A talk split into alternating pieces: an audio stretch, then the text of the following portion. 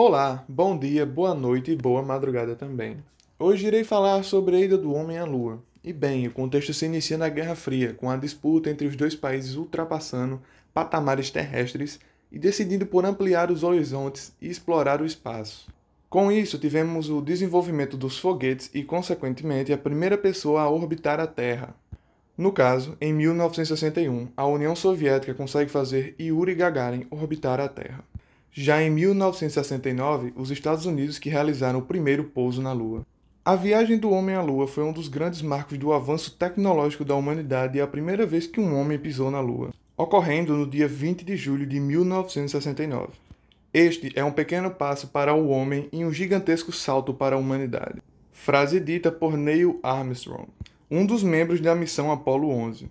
Apollo 11 é o nome da primeira nave espacial tripulada a pousar na Lua e também o nome da missão mais famosa já realizada pela NASA.